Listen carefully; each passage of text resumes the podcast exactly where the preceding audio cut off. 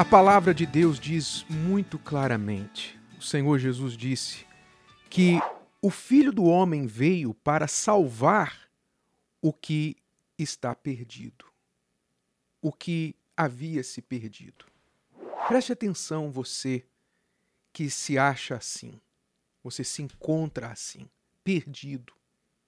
Talvez você tenha nojo de você mesmo pelas coisas que você já fez e faz ainda, pelos maus pensamentos que se mantêm na sua mente, por mais que você não queira pensá-los, mas eles estão sempre aí, pensando no pior.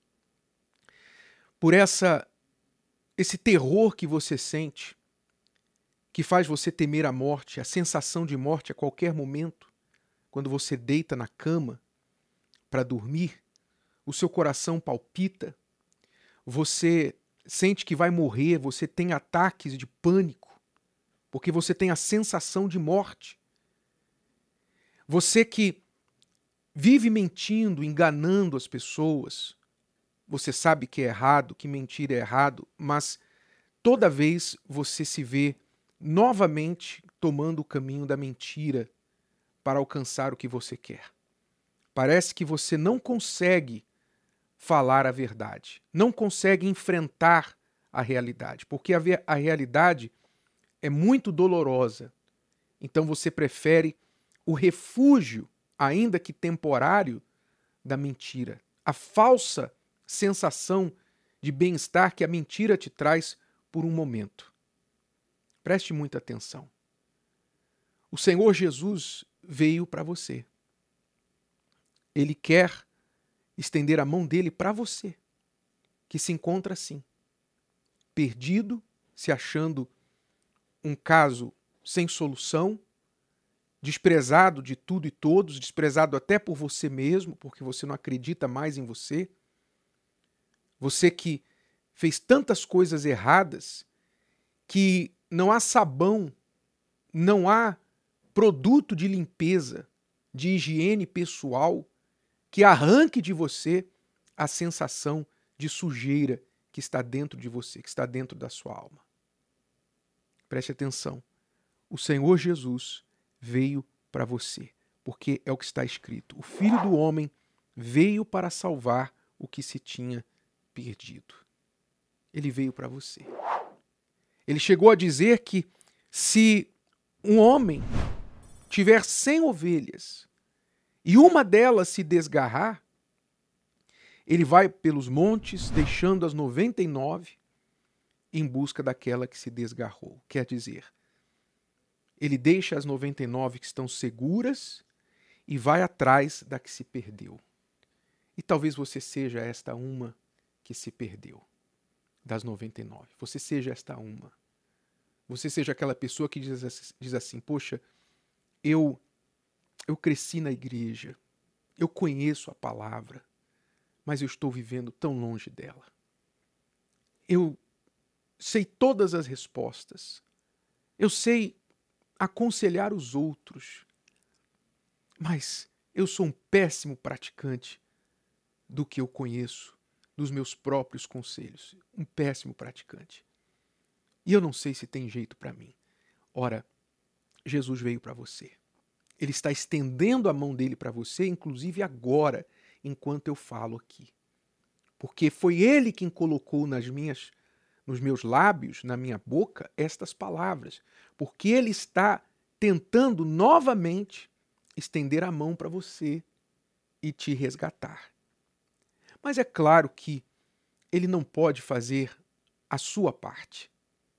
Ele não pode estender a sua mão, ele só pode estender a dele. Você tem que estender a sua e agarrar a mão dele.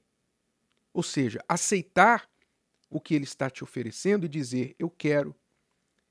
Eu acho que eu não tenho jeito, mas se o Senhor vê um jeito para mim, eu aceito, eu creio, eu me lanço aos teus pés, eu imploro a tua misericórdia, o teu perdão e eu peço, me ajuda.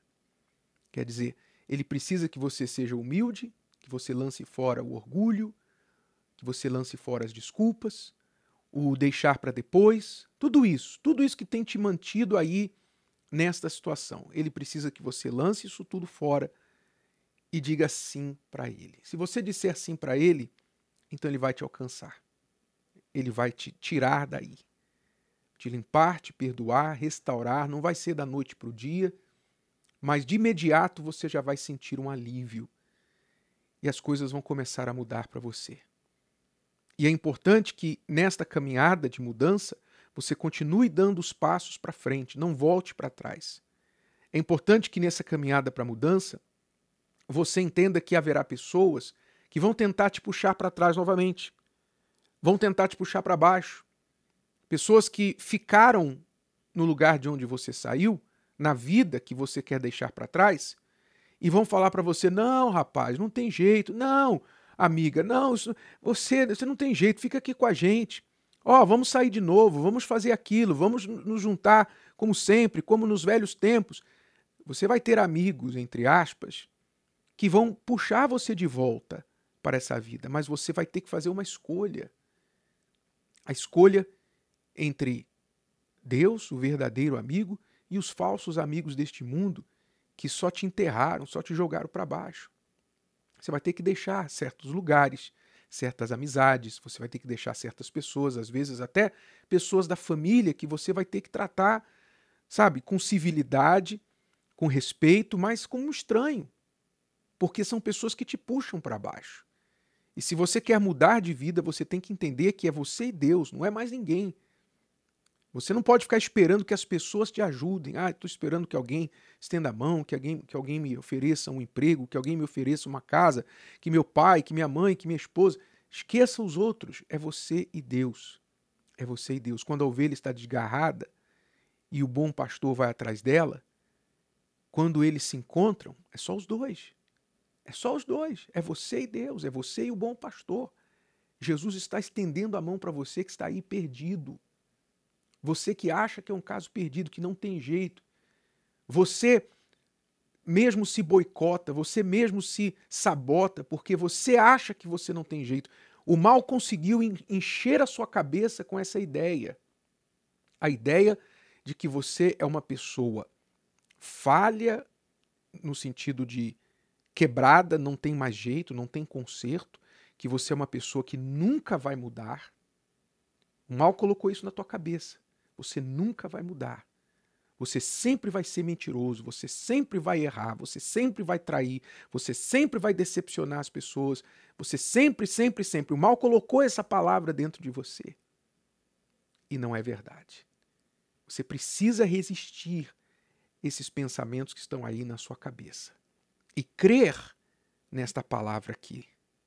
Porque o Filho do Homem, Jesus, veio salvar o que se tinha perdido. Se ele veio salvar o que se tinha perdido, então é porque o que está perdido tem valor, senão ele não viria salvar. Você tem valor para Deus. Você pode não ter valor para ninguém, você pode estar pensando em acabar com a sua própria vida e achar que você não tem valor nenhum. Mas para ele você tem valor, tanto que ele deixou o céu para vir aqui para salvar você que está perdido. Então você tem valor. E segundo, se ele veio salvar o que tinha perdido, é porque tem jeito para o perdido. Ele não viria salvar se não tivesse mais jeito. Ele não iria desperdiçar seu tempo se não tivesse mais jeito. Tem jeito para você, meu amigo, minha amiga. Preste atenção. Tem jeito para você. E Deus está usando a minha boca para falar isso para você agora. Você crê nisso? Você aceita isso? Então estenda sua mão de volta para Ele. Diga: Eu creio, eu aceito. E agora, o que você tem que fazer depois disso? Depois de dizer eu creio, eu aceito, eu quero ser salvo. Então você tem que vir buscar a Deus, vir até a casa. Jesus disse: Vinde a mim, os cansados, oprimidos e sobrecarregados, eu os aliviarei.